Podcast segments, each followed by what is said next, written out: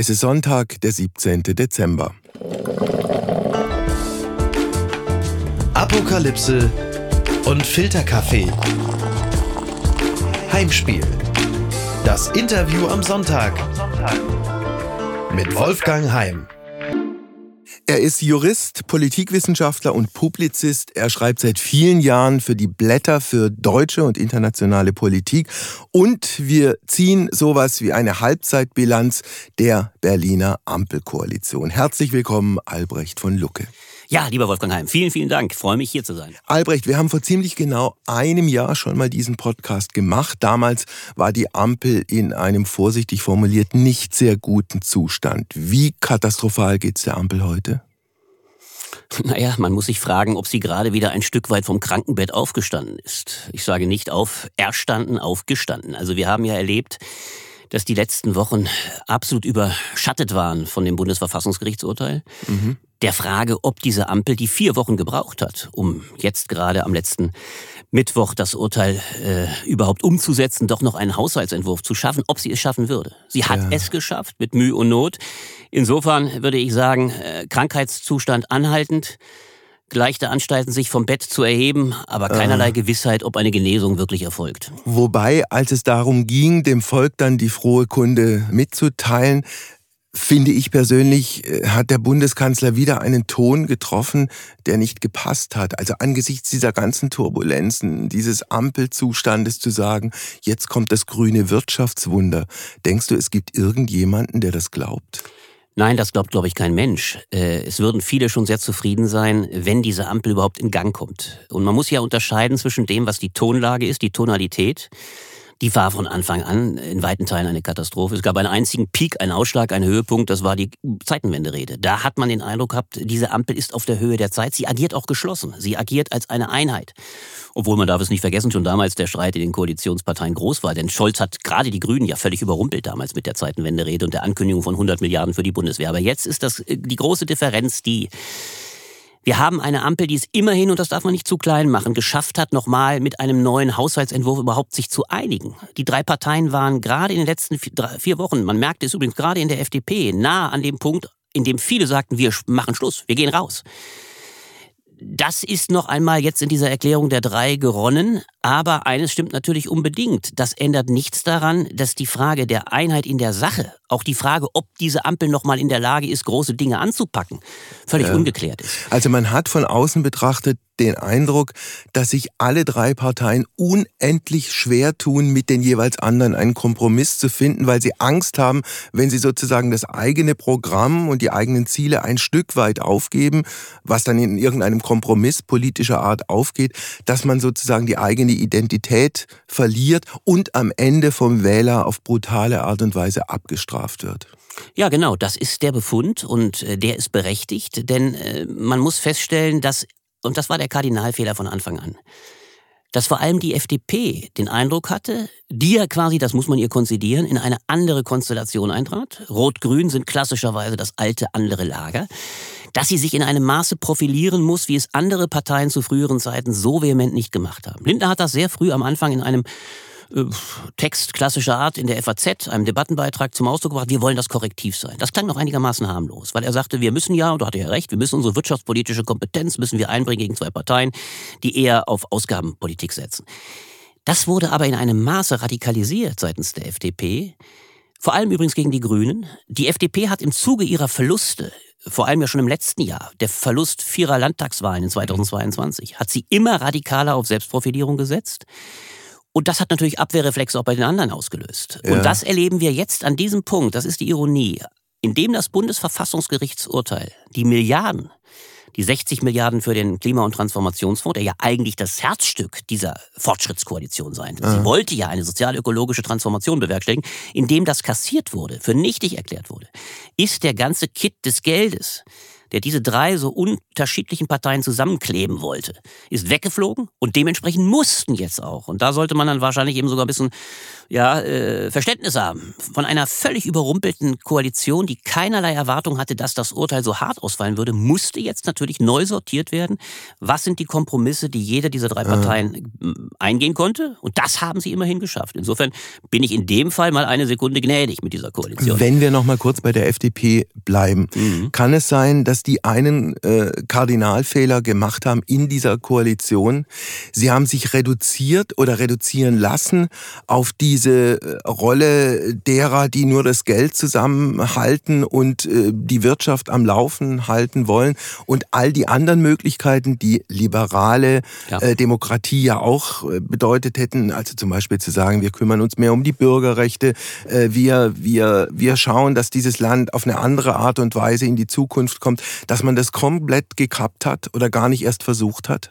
Ja, absolut. Das ist ja ein alter Vorwurf, den man der FDP, wie ich finde, völlig zurecht machen muss, dass die Breite des Liberalismus in dieser FDP wirtschaftspolitisch, wirtschaftsliberal, man könnte sogar sagen vulgärliberal reduziert wurde. Ja. Also alles, was früher FDP mal ausmachte, ich will übrigens daran erinnern, in den äh, Programmen der 70er Jahre, Freiburger Programm, eine ganz wichtige äh, Sache, wo die FDP auch als erste fast begriff, dass die ökologische Katastrophe eine Ka Frage ist, die die Klimafrage als kapitalismuskritische Frage regelrecht aufwirft. Die Frage sogar im Raum ist, äh, einer FDP, die damals fast ökologischer war, jedenfalls allemal als SPD und CDU CDU sogar eigentlich eine gewisse Avantgarde in Richtung Grüner. Sie waren also quasi in Teilen eines Ralf Dahrendorf. Wenn man die Bücher von ihm heute liest, das sind bemerkenswerte Bücher, wo ein Mann, der ja ein absolut liberaler, auch durchaus Ökonomie geneigter Mann ist, plötzlich erkennt, wir müssen den Kapitalismus korrigieren, auch im Sinne der zukünftigen Generation. Das ist bei der FDP alles auf der Strecke geblieben. Und jetzt kommt aber das Kardinalproblem in dieser Koalition hinzu. Du sprichst es damit ja an. Nicht diese grundsätzliche Sache, die wäre für mein Verständnis noch heilbar, aber sie hat den Kardinalfehler gemacht, dass sie von Anfang an nur glaubte, wir sind das Korrektiv, der Redukteur, der Verhinderer in dieser Koalition.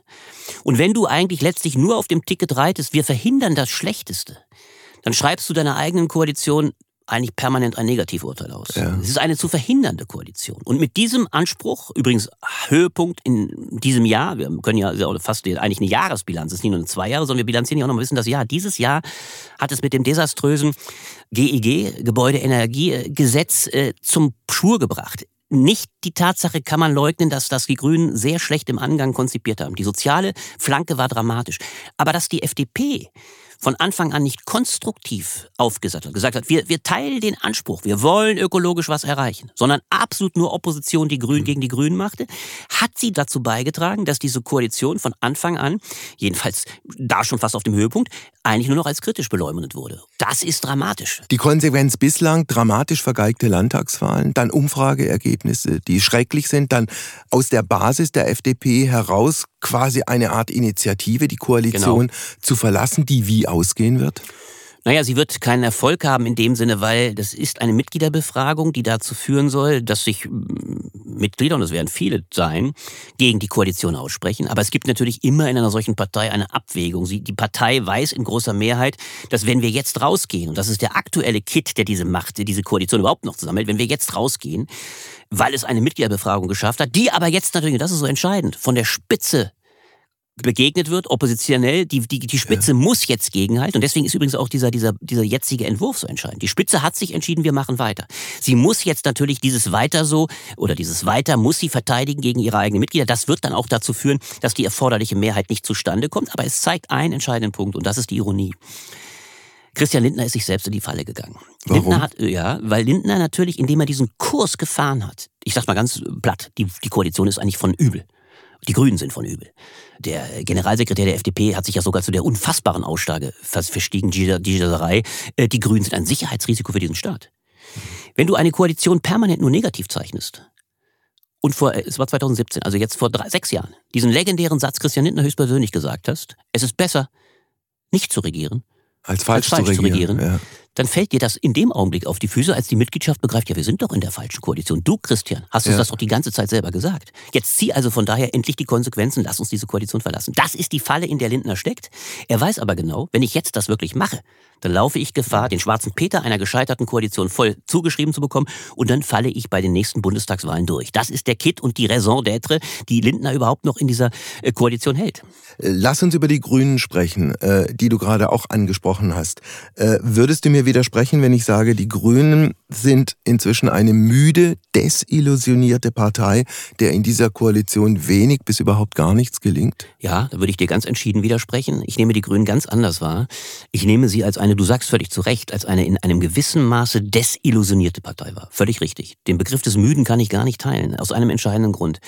Die Grünen, und das ist die Dramatik nicht nur der Grünen, das ist die Dramatik aller eigentlich mit dem blöden Begriff, ich mag ihn nicht so sehr, progressiven Kräfte, aber all derer, die mhm. ein sozial-ökologisches Interesse haben, was immer eine Grundierung dieser grünen Partei war, für lange Zeit auch gemeinsam mit der SPD. Leider ist die SPD in vielen grünen Punkten den Grünen von der Fahne gegangen. Das darf man nie vergessen. Olaf Scholz hat in vielen Punkten dieser Koalition, zum Teil zum Unwillen seiner eigenen Partei, aber er hat eher gemeinsame Sache mit der FDP lange gemacht. Aber die Grünen sind durchaus aufgrund, ich will das nicht leugnen, eigenen Scheiterns, eigener Fehler ich sprach das GEG e an. Ich halte auch die Atomkraftentscheidung nicht für sehr klug. Da hätten Sie vielleicht den Mut haben müssen zu sagen, wir wollen die AKWs durchaus, wir sind bereit, sie noch eine Weile länger zu lassen. Aber diese Fehler sind das eine. Sie sind aber durch die Lage im Lande zu einer derartig verhassten Partei mittlerweile geworden. Und ja. maßgeblich auch deshalb, weil die FDP gegen sie spielte, immer im Konzert, man darf das nie vergessen, mit einer ungeheuren Medienmacht des Springer Verlages. Erinner dich an die Habeck-Kampagnen, Anti-Habeck bewusst. Ne? Ja. Jeden Tag ging die Kritik gegen Habecks Heizhammer. Das ist ein Begriff, den hat die Bildzeitung kreiert. Der ist aber mittlerweile fast schon im Sprachgebrauch gelandet. Könnte fast das Unwort des Jahres werden. Das heißt, es gab eine Konstellation, in der die Grünen so sehr attackiert wurden mhm. und einen Maß dagegenhalten müssen, dass ich sie an dem Punkt ja als desillusioniert ein Stück weit in der Regierung wahrnehme. Aber, und das finde ich regelrecht bewundernswert, sie halten in dieser, an dieser Koalition fest fest, unerbittlich, obwohl ein, gerade ein Robert Habeck ja durch tiefste Täler gegangen ist, also als Hassfigur des Landes. Erinner dich mal, noch vor einem Jahr hätten wir hier gesessen und gesagt, beeindruckend, was dieser Mann geschafft hat. Der, der hat versucht, Bundeskanzler. kommender Bundeskanzler, er hat versucht, den Energiepakt, selbst mit Katar, ja, tiefster, tiefster Bückling, aber das war notwendig. Er verwendet sich für die, für die Wirtschaftspolitik Deutschlands. Jetzt steht diese grüne Partei im ganzen Lande als massiv attackiert da und hält trotzdem ein ja. Stück weit den Kopf oben. Da muss ich sagen, und ich finde natürlich vor allem, sie ist die eigentliche Reformkraft in dieser Koalition. Sie versucht überhaupt noch diesen ökologischen Ansatz unter allem Gegenwind durchzuhalten und sie ist mittlerweile, ja, von allen Kräften des Landes von AfD ein Stück weit, übrigens mittlerweile bis zur kommenden, wir auch noch viel darüber reden, bis zur kommenden Wagenknecht-Partei. Die, die, die, die Wagenknecht, die die Link, äh, Grünen ja mittlerweile als die gefährlichste Partei im Lande. Sie ist eine, die letzte Partei, die noch versucht, den ökologischen Gedanken hochzuhalten. Das halte ich Ihnen sehr zugute. Also wobei die Wagenknecht-Partei, wenn man sich die, die aktuellen Umfragen anguckt, längst nicht so weit oben angesiedelt ist, wie man eigentlich am Anfang gedacht hat. Aber ja, wäre viel darüber zu reden. Wir könnten das wir gleich werden, vornehmen. Wir werden noch ja, drauf kommen. Lass ja, uns mal bei den mhm. Grünen bleiben. Kleiner Anwand von mir. Diese Form der moralischen, der, der global moralischen Überlegenheit, ja, angesichts einer Welt, die auch aus Klimaschutzgründen die Atomkraft wieder deutlich nach oben ja, fährt und ja. neue Atomkraftwerke ja. überall baut, in Skandinavien, wo auch immer. Da gibt es eine deutsche grüne Partei, die sagt, ihr irrt euch alle. Wir haben zwar noch ein paar mhm. Atomkraftwerke, aber weil wir einen Parteitagsbeschluss mal gefasst haben, mhm. werden die Dinger abgeschaltet. Und wenn es blöd läuft, dann holen wir uns den dreckigen, teuren Atomstrom aus Frankreich und aus Tschechien. Das, Albrecht, versteht kein Mensch. Da bin ich ja sogar bei dir, habe ich ja gerade angesprochen. Das Festhalten an der sofortigen Abschaltung der AKWs, die, das hat ja das vorletzte Jahr schon überschattet ein Stück weit. Das war das, der Punkt, wo dann Olaf Scholz mit seinem Machtwort auch übrigens fatal, wenn ein Kanzler so früh schon ein Machtwort sprechen muss. Er hätte viel früher intervenieren müssen. Aber tatsächlich, ich gebe dir recht, Robert Habeck hat auch nicht den Versuch unternommen gegen die harten Kräfte in der Partei, die natürlich, das muss man auch verstehen, die natürlich unbedingt ihr historisches Kunststück, die AKWs endgültig abschaffen, verteidigen wollten. Er hätte es für mein Verständnis leichter gehabt zu sagen, so, wir müssen ein Einsehen haben, wir haben eine energetische Notlage, lasst uns die AKWs noch eine Weile laufen. Da bin ich ja bei dir, völlig bei dir. Das ändert aber nichts an der Tatsache, dass ich auch diese Kritik, die du jetzt so stark machst, einer deutschen, einer moralischen Hybris bei den Grünen nicht sehe. Die Grünen sind, nein, die Grünen sind schon lange weit entfernt von der Partei erinnern. Wir können uns doch daran erinnern, die sie vielleicht früher mal waren. Der Fundamentalismus, den man in alter Lagertrennung, die Fundis auf der einen Seite, die Ökologen auf der anderen Seite, der ist bei den Grünen, finde ich, in hohem Maße geschwunden. Denkt ihr nur, ich will viele Beispiele geben. Der ist außenpolitisch ja? geschwunden, aber gesellschaftspolitisch Kann ich doch das mal- so nicht sehen. Ja, da gebe ich dir in einem Feld, würde ich dir sogar fast mehr recht geben. Das betrifft übrigens nicht nur die Grünen, das betrifft zum Teil auch die SPD. Äh, konkretes Feld, Migration. Bei der Ja. Migration, aber du siehst auch da die Zerrissenheit der ganzen Grünen Partei. Wenn du siehst, wie ein Kretschmann, Ministerpräsident von Württemberg, quasi deinem Ländle, wenn ich so sagen darf, als Ursprungsort deiner wunderbar erkennbaren Stimme. So, also damit will ich sagen, äh, dieser, dieser Mann hat ja in einem Maße Realpolitik eingeführt. Übrigens aber, und das macht es so bemerkenswert, vor kurzem mit einem großen Text mit Ricarda Lang, der eigentlich aus der Linken kommenden Fraktion der Grünen, eingestand, wir müssen äh, auch migrationspolitisch vieles, vieles ändern. So, das ist schon ein großer Einschnitt. Äh, unter früheren Zeichen wäre dieses, ich sag's mal mit überspitzt mit dem bösen Wort, war immer verdickt, am deutschen moralischen Wesen soll die Welt genesen. Das hättest du bei den Grünen stärker gehabt. Denk an die Schlachten zwischen Fundis und, und Realos in den 80er Jahren. Das hatte ja fast antideutsch, hatte antiparlamentarisch, hatte antiparteienpolitische Züge. Mittlerweile ist die Realpolitik ziemlich klar, aber ich gebe dir zu, das ist der eigentlich harte Punkt, der betrifft aber bei weitem nicht nur die Grünen, wir können ja, kommen ja gleich zur SPD, da ist es genauso der Punkt. Die Veränderung in diesem Land, die Dramatik, auch über die Migrationsfrage, über die Klimafrage auch, ist so dramatisch, dass es für viele Parteimitglieder enorm schwerfällt, den neuen Veränderungen Rechnung zu tragen und die lange vorhandenen Überzeugungen, die aber nicht so, so, so diese, diese, diese Hybris nur verkörpern, sondern Ja. einfach einen moralischen Grund empfinden. Wir müssen Flüchtlingen helfen, wenn es irgend geht. Das muss angepasst werden an, an Situationen, die viel härter geworden sind. Und Aber da du tun sich viele brauchst schwer. doch irgendwann Ja. mal sowas wie einen Alltagspragmatismus. Und wenn du von Berufswegen Politik be Ja. betreibst und guckst dir der Reihe nach an, wie sich die äh, Umfrageergebnisse und Wahlergebnisse der AfD kontinuierlich nach oben verschieben, musst du dir doch irgendwann mal die Frage stellen, ob du mit deiner eigenen Politik nicht irgendwas falsch machst. Absolut richtig. Jetzt kommt aber der für mein Verständnis entscheidende Punkt.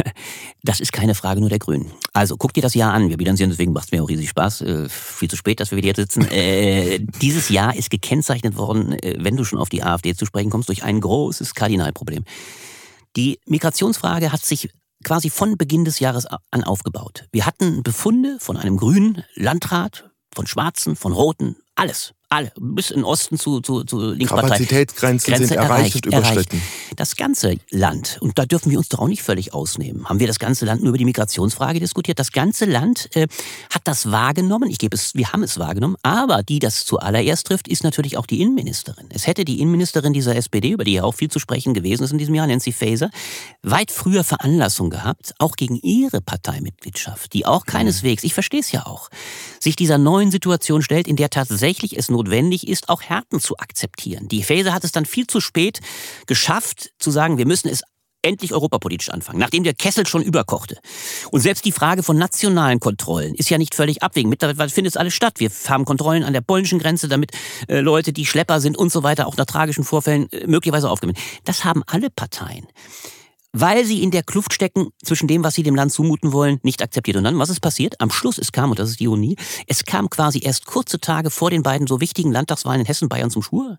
Äh, jetzt kommt's. Die Grünen machten Lockerungsübungen. Die Grünen waren bereit, vieles mitzumachen. Und dann kommt plötzlich ein Friedrich Merz noch aus der Kiste, der davor einen Deutschlandpakt angeboten hat, gesagt, ich bin dabei, schlägt es kaputt und haut mit der uns ja allen noch geläufigen Äußerung, äh, Migranten nehmen Deutschen bei Zahnärzten Die den Zahnarzt weg, die. Zahnarzttermine weg und, Ja. und kriegen billigsten Zahnarzt. Damit war gewissermaßen zwei Tage vor den Landtagswahlen ein so populistisches Momentum gesetzt, dass quasi alle Wählerinnen und Wähler zur AfD getrieben Ja. Das ist das Drama aller Parteien. Und ich gebe dir recht, natürlich tun sich linke Parteien mit einem moralischen Anspruch weit schwerer als vielleicht konservative Okay, Parteien. Albrecht, eins noch zu Frau Faeser, der amtierenden Innenministerin, Mhm. Ja. die als Kandidatin der SPD bei der Landtagswahl in Hessen auftritt, Ja. ein Katastrophenergebnis Ja. einfährt Ja. und danach einfach ihren bisherigen Job weitermacht. Es gab viele Jahre davor bei der CDU mal den Fall Norbert Röttgen, der auch als Kandidat damals der CDU in NRW Mhm. angetreten war, auch äh, furchtbar abgeschnitten hat und der anschließend von Frau Merkel entlassen wurde als Umweltminister. Ja, der Fall lag aber sehr anders. Warum? Ja,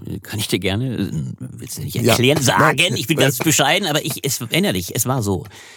Röttgen betrieb diesen, diese Kandidatur mit einer ungeheuren Vehemenz. Rött- Röttgen wollte, der übrigens immer viel mehr wollte, der wollte eigentlich Kanzler werden, der war ja Muttis Klügster, du kannst dich erinnern, das war sein Spitzname. Norbert Röttgen, Muttis Klügster, weil er übrigens auch im Hintergrund schon sehr gegen sie polemisierte und hatte auch seine Bataillone, ich weiß noch, die Zeit war schon ganz auf schwarz-grün, Röttgen, ja, ja, Röttgen Echt? sollte die, ja, ja, natürlich, man könnte die Connection auch genau benennen, wer, wer besonders äh, der Meinung war, Röttgen ist der kommende Mann. So, dann hat Röttgen gesagt, ich nehme diese NRW-Kandidatur mit. Ich mache das. Mhm. Aber von Anfang an absolut klar sagen, derweil die NRW-Leute alle verlangten, ja, wenn du ein so wichtiges Land mit einer echten Siegchance begehen ja. willst, dann musst du schon deutlich machen, dass du auch kommst. Denn er wollte es dezidiert. Er wollte Kandidat sein, weil er wusste, das ist ja, so ist es ja. Ich brauche die Hausmacht, ich will in NRW kandidieren und werde ich Ministerpräsident, wunderbar. Aber indem er sich das Rückfahrtticket sofort sicherte, und sagte, nö, kommen tue ich nicht, und die Niederlage immer deutlicher wurde, war das ein ungeheuer verheerendes Ergebnis. Und das im mitwichtigsten Bundesland NRW. Und nachdem Merkel wusste, das darf man nicht vergessen, die Strategin der Macht, Frau Merkel, hat natürlich gesehen, nachdem sie wusste, dieser Röttgen ist sowieso äh, eine, eine Loose Cannon, eine lockere Kanone im Bund, äh, schießt gegen mich, äh, jetzt ist er so obendrein geschwächt, hat sie natürlich die Gunst der Stunde genutzt und gesagt, so, jetzt lieber Norbert, ist Schluss. Die bei Faeser, um es den Unterschied klar zu machen, ja. lag die Sache völlig anders. Faeser ist fast von ihrer Partei gezwungen, genötigt, ja, genötigt worden. weil ja. das ist die Dramatik übrigens unserer gesamten gesamtpolitischen Lage. Die politische Elite der Parteien ist so dramatisch, gerade übrigens bei der SPD, gut bei der Union, vielleicht auch nicht viel besser, aber ist so ausgedünnt, dass die Hessen-SPD mit Faser als der vermeintlich einzigen Kraft unbedingt in diesen Wahlkampf gehen wollte.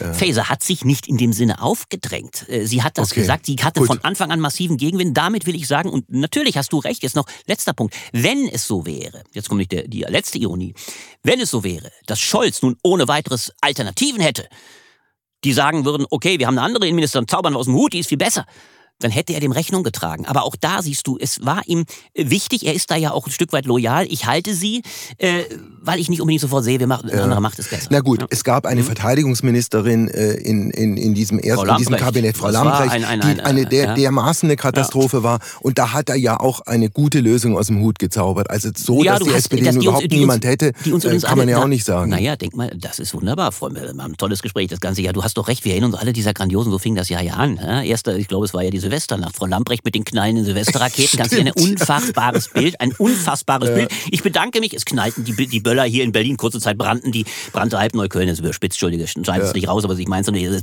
aber es war der erste Vorschein eines, einer, äh, der Proteste, ist auch so dramatisch, die wir noch in ganz viel schlimmerer Weise natürlich nach dem mm, dramatischen Massaker der Hamas erlebt haben, mit der Auseinandersetzung Palästinas und natürlich den, den harten Sack. Also es war ein Vorschein und Lamprecht im Schein der Raketen sagt die wunderbaren Worte. Ich hatte in diesem Jahr schöne Begegnungen, ich habe Wunderbares erlebt. Ich meine, meine, das darf man sich gar nicht vergessen. Du kannst die Vorfälle nicht vergessen. Jetzt kommt aber der entscheidende Punkt. Schon damals hatte die SPD allergrößte Schwierigkeiten, eine geeignete Frau für als Nachfolger. Und es hat alle glaubten, jetzt kann er nicht schon wieder.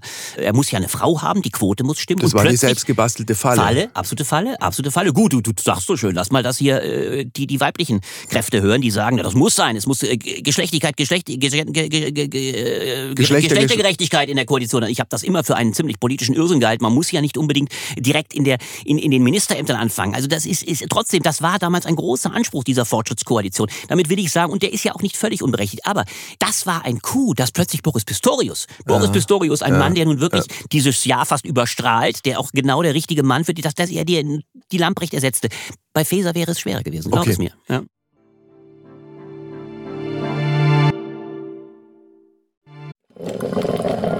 Werbung. Mein heutiger Werbepartner ist Euro Wings. Es ist äh, in den letzten Monaten so gewesen, dass man an manchen Tagen, wenn es gerade mal wieder 8 Grad und Regen war, schon dachte, ach, ich würde jetzt doch ganz gerne mal vielleicht mal äh, irgendwo anders sein, wo es ein bisschen netter ist. Wie komme ich denn da am schnellsten hin? Oder der eigene Verein ist etwas überraschend in Europa sehr erfolgreich und man möchte ein Auswärtsspiel besuchen und da vielleicht jetzt nicht unbedingt mit dem Lastenrad hinfahren.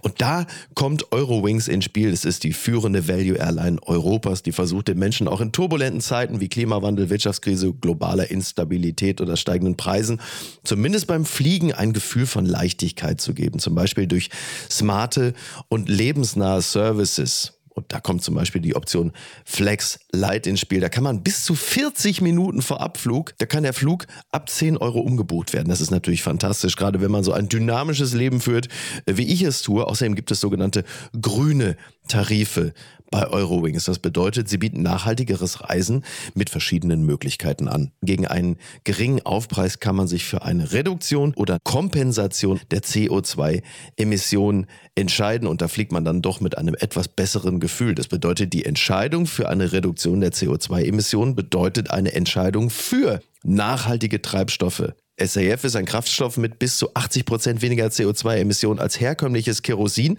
und wird hauptsächlich aus biogenen Reststoffen wie zum Beispiel Speiseölresten gewonnen. Das habt ihr auch noch nicht gewusst, oder? Ich auch nicht. Finde ich aber großartig. Die reine Kompensation unterstützt zu 100% Klimaschutzprojekte. Für Nachhaltigkeitsoptionen kann man sich sowohl während als auch nach der Buchung des Fluges entscheiden. Mit all diesen Möglichkeiten bietet Eurowings seinen KundInnen ein entspannteres Reiseerlebnis. Also jetzt das gesagt habend, fühle ich mich auch schon deutlich entspannter. Alle Infos zum entspannten Reisen mit Eurowings findet ihr auf eurowings.com und wie immer auch in den Show Notes.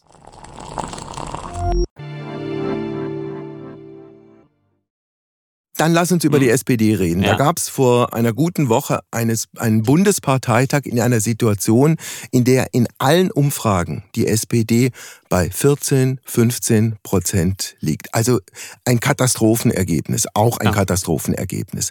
Wie erlebe ich, wenn ich in den Fernseher einschalte, diesen Bundesparteitag, eine selbstzufriedene, selbstverliebte Partei, die sich selbst feiert. Kannst du mir erklären, ja. wer, wer diese Bilder ernst nimmt? Ja, man sollte sie dann ernst nehmen, wenn man die äh, Psychologie einer Partei versucht zu verstehen. Man muss sich Folgendes bewusst machen. Es fing ja so an, und das war schon das erste Überraschende für viele überraschend. Mich hat es nicht sonderlich überrascht.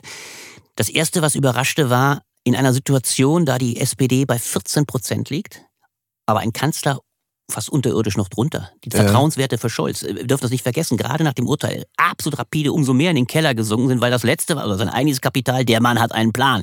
Der Mann begreift die Zeit natürlich äh, erodierte in dem Augenblick, also Fassungsgericht sagte, der Plan war nicht da, das Urteil ist äh, klar, der, der Haushalt ist nichtig. Das war ein, ein Absturz. Aber was passiert in einer solchen Situation mit einer Partei? Eine solche Partei braucht eine Selbstbehauptung und Selbstbestätigung. Und das, was der Grund war, warum alle drei Führungsspitzen, äh, Frau Esken, Klingbeil, der übrigens wirklich eine gute Rede gehalten hat. Und dann der Liebling der Partei, Kevin Kühnert, mhm. gloriose Ergebnisse bekommen haben. Die beiden Parteivorsitzenden sind deutlich über 80 Prozent, Kühnert sogar über 90 Prozent, lag daran, dass die Partei sich zunächst einmal selber absetzen wollte, schadlos halten wollte. Sie wollte deutlich machen, wir stehen zusammen, wir sind bereit und Sie haben ja auch recht, wir sind auch nicht das Grundübel. Das Grundübel ist vielleicht sogar der Kanzler, der Fisch stinkt vom Kopf und es sind die Ministerinnen und Minister. Das heißt, die Partei hat sich selbst, sie brauchte einen Akt des Optimismus, eine Positionierung der Selbstbehauptung. Und am nächsten Tag, und jetzt kommt es ja der Einrichtung, alles hat die Latte damit hochgelegt. Ja. Alles stand und fiel mit dem Auftritt von Olaf Scholz. 10 Uhr am nächsten Tag. Und das ist immer auch die Ironie und die Psychologie. Wenn ein Kanzler, der bisher ja bei jeder Rede, die wir also zwei Jahre lang ertragen musste, eigentlich nur vom Blatt ablas, plötzlich eine Rede frei hielt, Mhm. die unter rhetorischen äh, Vorgaben gemessen nun kein Weltwunder gewesen ist, dann explodiert natürlich förmlich eine Partei voller Erleichterung, weil sie begreift, der Mann kann zu uns sprechen. Und dann saß, ich fand wirklich, es lohnt sich auch, das kann man wirklich den, den Zuhörern, nicht jeder wird das, die, die Bilder gesehen, jetzt guckt euch mal diese Bilder, kann man ja mal sagen, an. Wenn du, vielleicht was für mich das eindrucksvollste Bild war folgendes. Scholz hat die Rede bewältigt, steht auf der Bühne, ein sehr schüchterner Mann, man merkt das übrigens auch. Ein Mann, der gar nicht mit Menschen kann. Ja.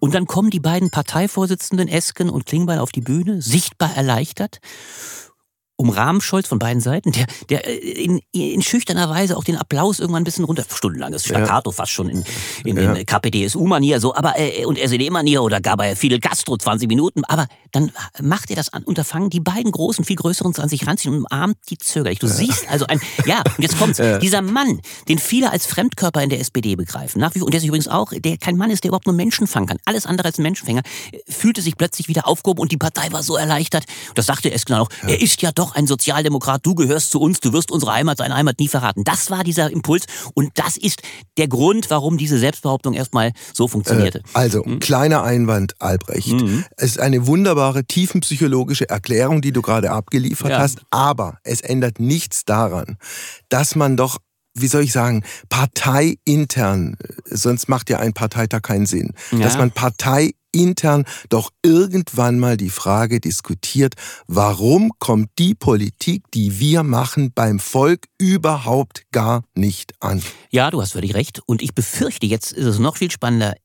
Das wird zum Teil, kann man jedenfalls hoffen, endlich, sage ich mal, nicht parteiintern, vielleicht endlich vor allem im Kanzleramt und bei dem so wichtigen Kanzleramtsminister Wolfgang Schmidt wahrgenommen und begriffen, dass sie den Kurs in der Hinsicht völlig ändern müssen.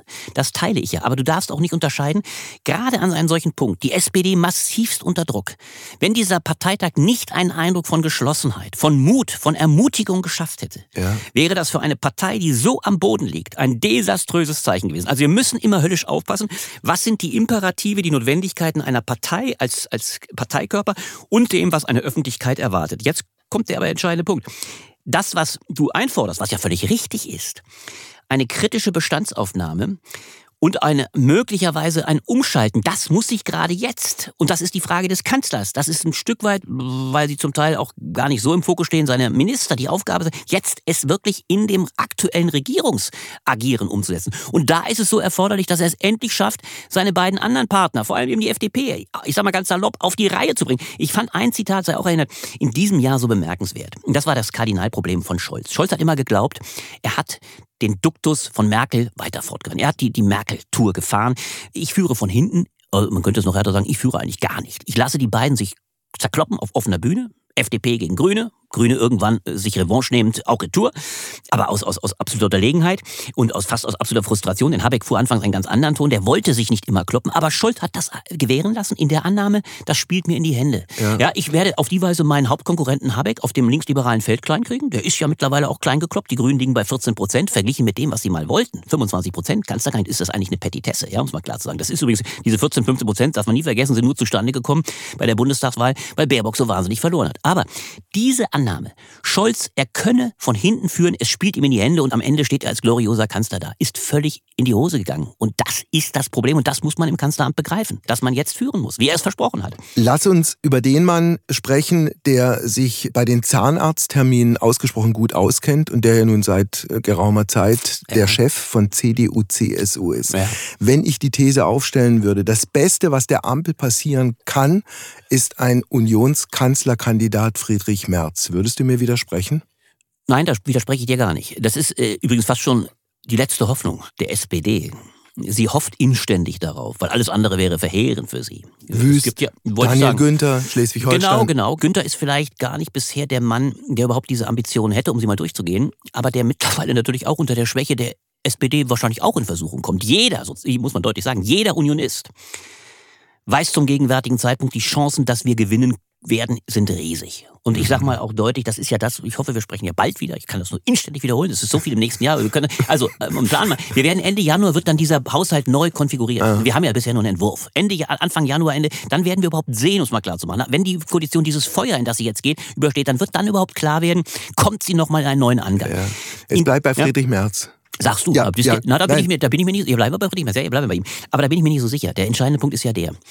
Die Ambitionen innerhalb der Union werden natürlich immer größer. Friedrich Merz hat, und das auch mal gleich auf dem Jahr, du hast ja recht, ich halte ihn auch für die größte Gefahr der Union. Das sehen übrigens auch viele so. Weil er es ja immer wieder schafft, wie es so schön heißt, mit dem Hintern auf, das umzu, aufzu, umzureißen, was er gerade mühsam Vorher aufgebaut, hat. So.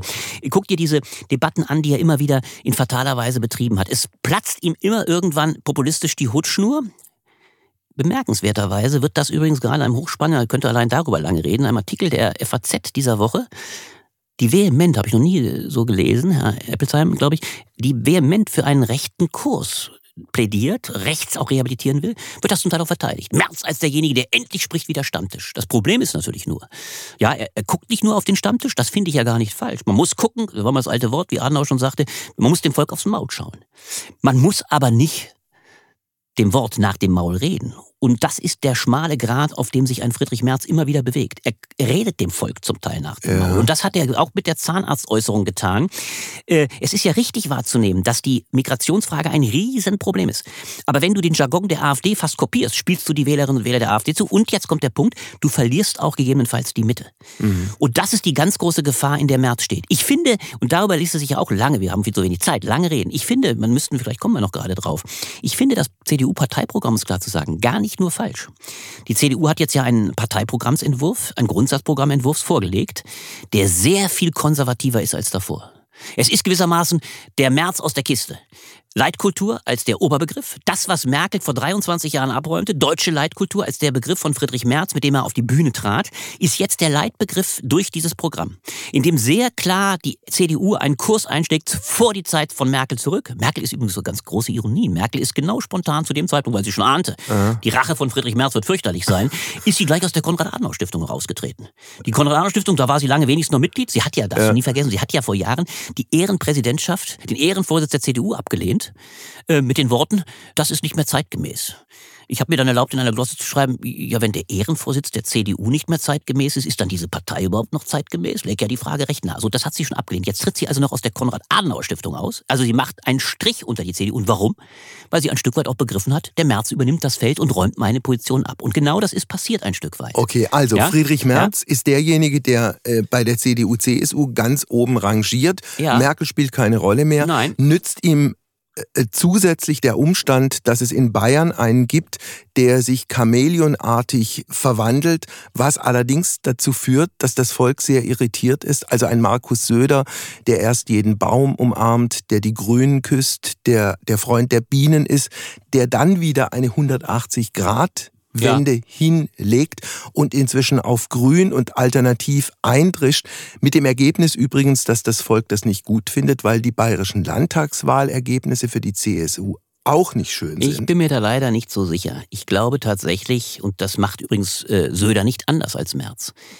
Ich glaube, dass das, wir haben es ja vorhin besprochen, dass das Grünen-Bashing die Wahrnehmung, dass die Grünen die größte Gefahr ein Stück weit für das gute Leben in diesem Lande sind, dass das von weiten Teilen der Bevölkerung fatalerweise durch die Intonation einerseits der FDP aus der Regierung, aber auch vieler Medien und auch, man darf es leider nicht klein halten, auch der großen Fehler, die die Grünen gemacht haben. Du warst ja schon auch auf dem Trip, also ich meine die Grünen mit ihrer Hypermoral, mit der Hybris so. Ich aber, die Fehler beim GEG, e die Angst der Menschen, die Grünen steigen mir in den Heizkeller, um es mal pointiert zu sagen, und räumen mir meine Heizung aus und bezahlen mir keine neue und ich muss sie immer, ja, so war doch die Angst zum Teil, die wurde aber aufgebaut. Das ist aber der große Fehler. Das heißt, und das, ich mach's mal ganz groß, das ist ein Umschlag in der gesamten Kultur unseres Landes. Wir hatten lange Zeit eine Kultur, die tatsächlich die Grünen als den Inbegriff, die Avantgarde dieses Landes begriff.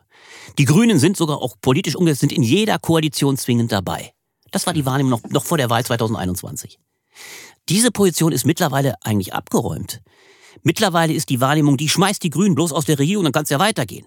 Oder nimmt am besten gleich die CDU rein, Grüne raus. Das heißt, der Umschlag zu einer Nichtbeteiligung der Grünen geht weit über Markus Söder hinaus. Äh, das macht Merz ja auch mit. Es gibt mittlerweile eine Fraktionierung innerhalb der CDU, die dahin geht zu sagen, die Grünen sind gewissermaßen der Belzebub, alles andere ist besser. So. Ja. Und, und das findet Widerhall. Trotzdem ist die große Frage die, guckt ihr auch Hessen, wir müssen ja heute, wir haben die Woche gerade haben wir den hessischen Haushaltsbeschluss bzw. Koalitionsbeschluss der Großen Koalition. Eine große Koalition übrigens übertrieben, weil die SPD so geschrumpft ist, man, man kann bei Schwarz-Rot gar nicht mehr unbedingt von großer Koalition sprechen. Aber es ist wieder Schwarz-Rot. Das ist ein Zeichen, dass das, was eigentlich immer anzunehmen war, die Grünen sind in jeder Koalition dabei mhm. möglicherweise ein Akter ist. Das ist der eine Strang in der CDU. Und dieser Strang äh, ist mit Söder Merz stark vertreten. Es gibt natürlich, und da hast du recht, und das ist die Auseinandersetzung, die in den nächsten Jahren, wenn es überhaupt noch so lange dauert, bis zum äh, Koalitionsende auf uns zukommt. Es gibt die Auseinandersetzung in der Union. Ist es dieser Strang absolut antigrün oder wird es ein schwarz-grüner Strang sein mit Hendrik Wüst, der noch die, und Daniel Günther, du hast ihn genannt, die die Position vertreten, wir brauchen auch eine grüne Partei, um und das wäre mein Punkt, um eigentlich auch wirklich konservativ zu sein. Eine wirklich konservative Politik kann heute ohne Umweltschutz gar nicht auskommen, aber das ist durch dieses fatale Jahr so in die Defensive geraten, dass ich nicht sehe, dass dieser andere Strang nicht Erfolg haben könnte. Jetzt ist das Misstrauen gegenüber den etablierten Parteien letztlich gegenüber allen etablierten Parteien, über die wir gesprochen haben, ja. also die Grünen, die SPD, auch die Union, so groß, dass es eine andere Partei gibt, die auf dramatische Art und Weise davon profitiert, nämlich die AfD. Ja. Im kommenden Jahr 2024 gibt es drei Landtagswahlen in ja. Ostdeutschland. In zwei dieser Ländern gilt die AfD als gesichert rechtsextrem, in Sachsen und in Thüringen. Kannst du mir erklären, du bist Jurist, ich nicht, kannst du mir erklären, warum eine Partei, die als gesichert rechtsextrem eingeschätzt wird und die die Demokratie abschaffen will, ja. mit anderen Worten, bei einer demokratischen Wahl antreten darf? Ja, das will ich dir gerne versuchen zu erklären, denn ich habe es mittlerweile auch in diversen äh, Streitgesprächen, gerade diese Woche in der Zeit, davor in einem größeren Artikel in der Süddeutschen, sehr verfochten, dass ich es für falsch halte, diese AfD zu verbieten. Die übrigens mittlerweile, muss ich dazu sagen, schon in drei, das war auch ein Befund dieser Woche, in drei Ländern erwiesen rechtsextrem eingewiesen. Also Sachsen-Anhalt Sachsen noch auch noch, dazu, genau, aber da wird im kommenden ne? Jahr nicht gewählt. Da hast du völlig recht, danke, danke, genau. Das ist das Korrektiv gewissermaßen, du sagst es zu Recht, genau. Aber in den drei Ländern ist hier erwiesen rechtsextrem. Man könnte also, und das ist die Frage, die auch hoch diskutiert wird, man könnte zu dem Befund kommen, es macht Sinn, jetzt in diesen drei Ländern, man muss sie nicht als Bundespartei verbieten, man gibt auch die Möglichkeit, sie nur in den Verbänden zu verbieten. Man könnte dafür plädieren, sie dort zu verbieten. Ich habe da, könnte viele Argumente bringen. Ich bringe aber mal nur drei einschlägige Argumente, die da sehr dagegen sprechen. Erstens, ein solches Verfahren formell betrachtet dauert Jahre. Dauert Jahre. Jetzt stell dir mal vor, dieses Verfahren wird jetzt eingeleitet, mit Blick auf die nächsten Landtagswahlen. Das hat alleine schon mal ein auch, auch demokratietheoretisches Problem. Diese Wahlen werden alle überlagert von der Frage der Wählerinnen und Wähler, können wir diese Partei überhaupt legitim wählen? Wird sie möglicherweise nichtig? Das ist demokratietheoretisch schon ein Problem. Weil es die Stimmen relativiert. Das kann man aber noch verstehen, wenn man ja sagt, okay, es ist trotzdem legitim. Aber der Opferstatus, der dieser Partei zugespielt wird, genau das, worauf die AfD setzt, die ja bei mittlerweile über einem Drittel der Wählerinnen und Wähler im Osten liegt, die sie wählen wollen, der wird derartig befördert, die dann sagen werden, wir sind genau hier, diese Eliten in Berlin, die nicht hören wollen, jetzt kommt der Punkt, was wir der Bevölkerung mitzuteilen haben, dass die Migration ein Problem ist, dass wir ganz anderes wollen, Frieden mit Russland etc. pp. Das wird von einem großen Teil der Bevölkerung als unterdrückend wahrgenommen. Sie werden sagen, seht ihr, die Eliten kommen nicht zurecht mit dem Problem, jetzt unterdrücken sie die AfD als ihre Stimme. Das ist ein Riesenproblem. Deswegen ist meine Argumentation, das ist das für mich zweite und entscheidende, ich bin natürlich der Meinung, dass eine rechtliche Notwendigkeit er erwogen werden muss. Aber solange die politischen Möglichkeiten, eine solche Partei zu bekämpfen, nicht wirklich ausgeschöpft sind, halte ich die rechtliche Lösung immer nur für die Ultima Ratio. Man darf, finde ich, auch aus unserem Verständnis als Demokraten, das war eigentlich, glaube ich, immer das Verständnis von Linksliberalen gerade, nie vergessen, dass eigentlich eine Partei zu verbieten nur das letzte Mittel sein muss, und darf, wenn man es nicht mit anderen ja. Kräften schafft. Und ich sehe nicht, dass überhaupt nur bisher die Anstrengung unternommen worden wäre, diese Partei hinreichend zu bekämpfen. Um es ganz konkret auf dieses Jahr bezogen, wir haben das diskutiert, zu sagen, wenn eine Regierung in Berlin so desaströs regiert und eine demokratische Opposition wie die CDU, CSU in erheblichem Maße auch ausfällt, wie wir es gerade beschrieben haben, dann ist es kein Wunder, dass die AfD reüssiert. Also die erste Forderung wäre die, reißt euch zusammen, im Zweifel gebt diese Koalition auch auf, macht einen Neustart, aber regiert anders, dann wird und löst die Probleme in Teilen. Oder macht klar, dass sie auch zum Teil nicht lösbar sind. Das ist, wäre die erste Anfrage an die Regierung. Und die an die Opposition wäre natürlich, warum geht die CDU nicht gegen die AfD in dem Maße vor, wie es erforderlich wäre? Hast du erlebt, dass die AfD irgendwie in diesem Jahr richtig attackiert worden wäre für ihre absurden Russlandforderungen, raus aus der NATO, raus aus der EU? Äh, oder auch von den Linken, beispielsweise an dem Feld, dass sie vermeintlich ja Stimme des Volkes ist, obwohl sie eine neoliberale Wirtschaftspolitik ja. Nichts davon passiert. Das heißt, all das sind Felder, auf denen man die AfD realpolitisch attackieren müsste, bevor man ein Verbotsverfahren bräuchte. Das ist eine wunderbare Bestandsaufnahme, die du machst mit vielen sehr nützlichen, sehr wertvollen Tipps an die etablierten Parteien. Nur es kann sein, dass trotzdem alles ganz anders kommt. Mit anderen Worten, was machen wir eigentlich, wenn in Thüringen die AfD die mit Abstand stärkste Partei wird und wir dann möglicherweise irgendwann mal einen äh, äh, Thüringer Ministerpräsidenten namens Björn Höcke haben? Ja, dann ziehen wir, und das hoffe ich doch sehr bei unseren Parteien, wir sind es ja nicht mal, wir müssen nicht entscheiden, aber dann ziehen doch hoffentlich unsere demokratischen Parteien wirklich die richtigen Lehren aus Weimar. Und die Lehren aus Weimar heißen natürlich zuallererst, koaliere nicht mit einer rechtspopulistischen Partei. Das ist die erste Konsequenz. Denn das war der Anfang des Elends. Interessant ist ja auch, dass Thüringen den Anfang machte. Wir hatten in meiner Zeitschrift den Blättern für Deutsch und internationale Politik einen sehr, sehr spannenden Text vor, vor zwei Monaten, in dem beleuchtet wurde, wie in Thüringen 1930 der Anfang gemacht wurde. Mit dem dortigen Finanzminister erster Einstieg in die Koalition unter den sogenannten bürgerlichen Parteien. Das war der Anfang des Mit der Elends. NSDAP. NSDAP, der erste, die erste Koalition. Drei Jahre später mhm. war die Lage im Bund genau dieselbe. Übrigens der gleiche Finanzminister. So, damit will ich sagen, Rechtsradikalen die Hand zu reichen, sie in die Koalition zu nehmen, ist der Anfang des, der, nicht nur der Anfang, es ist dann gewissermaßen die Quintessenz, um sie zu normalisieren, um sie regierungsfähig zu machen, um sie hoffähig zu machen. Das ist die Konsequenz und die Lehre aus Weimar. Solange das nicht passiert ist, ich weiß, dass Verfassungsrechter zu Recht davor waren, dass auch eine schon stärkste Partei allerhand bewirken kann. Ja. Sie kann im Richterausschuss, sie kann an anderer Stelle, so. Aber die Demokraten sind, solange sie Mehrheiten haben, noch allemal in der Lage, das Schlimmste zu verhindern, eine Partei in die Regierung zu nehmen wie die AfD. So, das heißt, wir haben noch alle Mittel in der Hand, äh, die in der Lage sind, die AfD nicht zu dem zu machen, was sie zu werden droht, um es mal ganz groß zu machen, zu denen, die willig eine Demokratie abschaffen, um eine Diktatur einzurichten, wie es übrigens, und das müssen wir das nächste Mal besprechen, uns November mit Herrn Trump mhm. in den USA winkt. Um sollte ich sagen. Also damit will ich sagen, wir haben noch alles in der Hand und deswegen bin ich in dem Punkt so entschieden. Letzter Punkt nochmal, um zu sagen, wenn es mir so wichtig ist. Du darfst eins nicht vergessen. Ein Verbotsverfahren gegen eine Partei, die über 30 Prozent verkörpert, wird von der Bevölkerung, jedenfalls allemal von den 30 Prozent, die diese Partei wählen wollten, als eine Stigmatisierung nicht nur, sondern als eine Abschaffung derer begriffen, deren Stimme sie sein will und als ein großer Offenbarungseid der etablierten Parteien. Ja. Weil diese Parteien eingestehen, wir werden dieser Partei und auch dieser Probleme nicht Herr auf normalem parlamentarischen, parteipolitischen Wege. Ja. Und das will ich unserer Demokratie nicht zufügen. Ich bin der Meinung, unsere Demokratie darf übrigens auch, Ausblick, nächstes Jahr ist 75 Jahre Bundesrepublik. Wir dürfen uns diesen Makel nicht zuführen. Wir müssen es auf politischem Wege schaffen. Lass uns, Albrecht, am Schluss unseres Gespräches, wir haben jetzt viel gesprochen über die Fehler der etablierten Parteien, äh, über die Fehler der Spitzenpolitiker in Deutschland.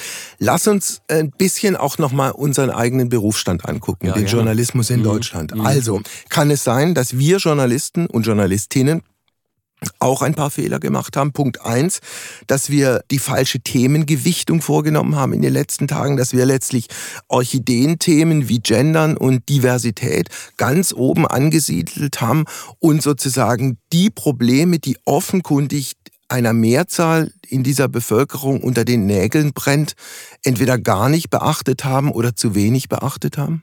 Du machst am Schluss unseres schönen Gesprächs ja ein Fass auf, was quasi in das nächste Gespräch schon überleitet. Ja, und ich will ja keine Sekunde, ich will ja keine Sekunde, ich will ja keine Sekunde, ich sag's ja deutlich, ich will ja keine, jetzt willst du es rausschneiden, ich weiß nicht, ich will ja keine Sekunde unseres Gesprächs äh, entbehren, weil es so schön war, so umso dicht. Aber um es kurz aufzunehmen, natürlich, und darüber lässt sich lange reden, aber das würde man, würde einen wirklichen Rahmen sprengen. Es ist ein Riesenproblem.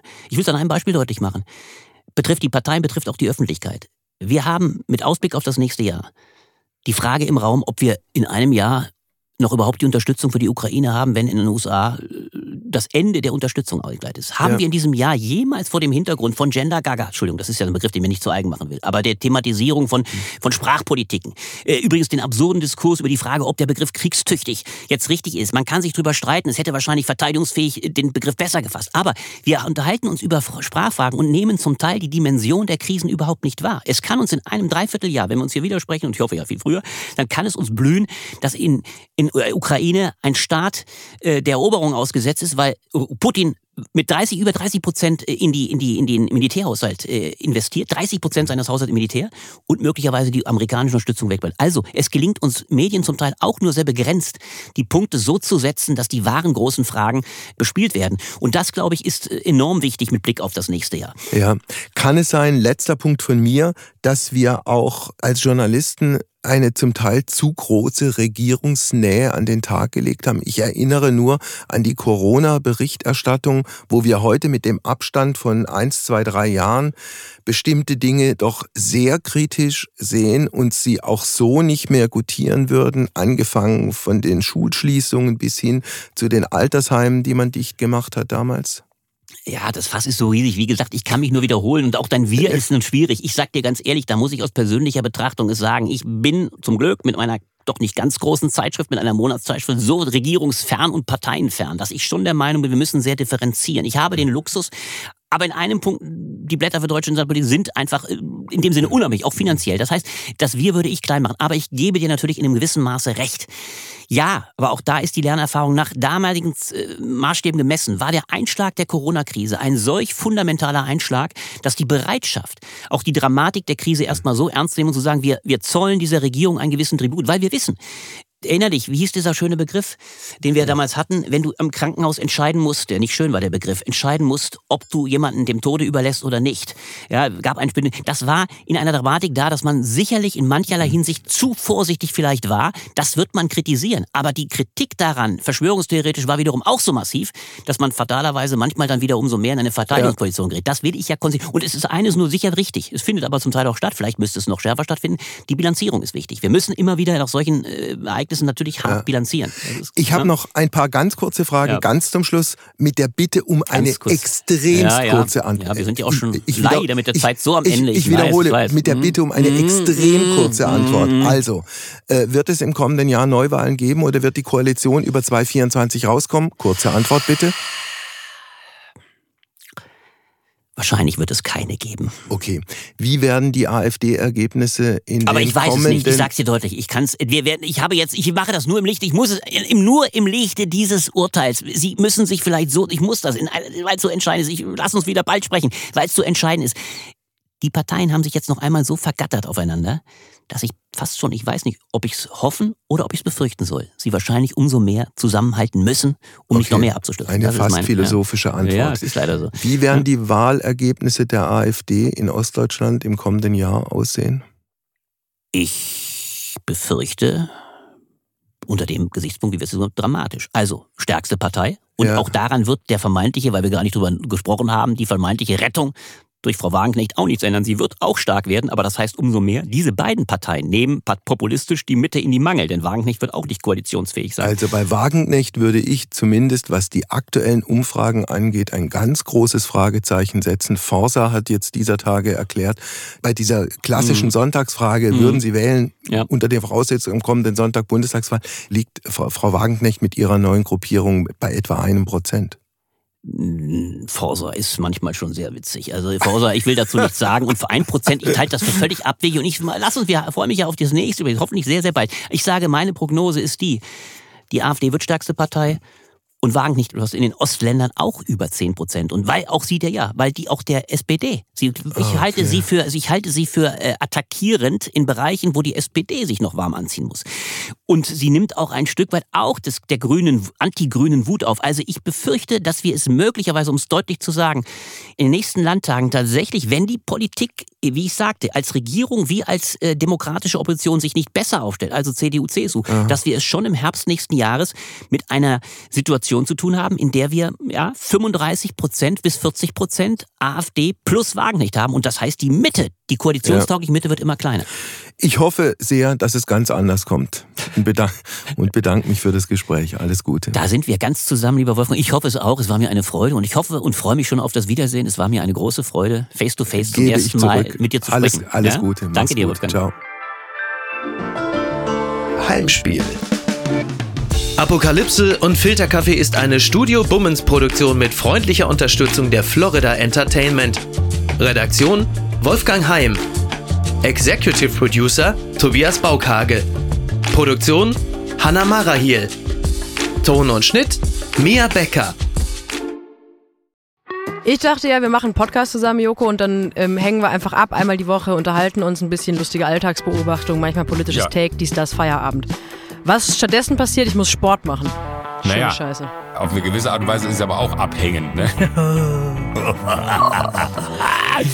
ja gut, ähm, das ist aber so, so eine Entwicklung, die man natürlich nicht kommen sieht, wenn man einen Podcast beginnt, wo man aber, wenn man einen Podcast hat, wie wir beide, der jeden Donnerstag erscheint, äh, und Sunset Club heißt, sehr dankbar darüber ist, dass zum Beispiel ein Gast wie Kai Pflaume sagt, hast du nicht Bock auf eine Klimmzug-Challenge? Ja, und jetzt mache ich seit zweieinhalb Monaten, trainiere ich Klimmzüge. Bald ist es soweit. Die große Auflösung, habe ich es geschafft, einen Klimmzug zu schaffen. Also habe ich es geschafft, ihn zu schaffen. Und die Laune ist im Keller bei mir, außer natürlich, wenn wir uns unterhalten miteinander. Aber den Rest der Zeit, den ich nicht mit dir Podcast mache, mache ich ja Sport. Ja, äh, schaltet doch einfach ein und hört rein. Wir würden uns sehr freuen. Und wenn es euch nicht gefällt, sagt es bitte keinem.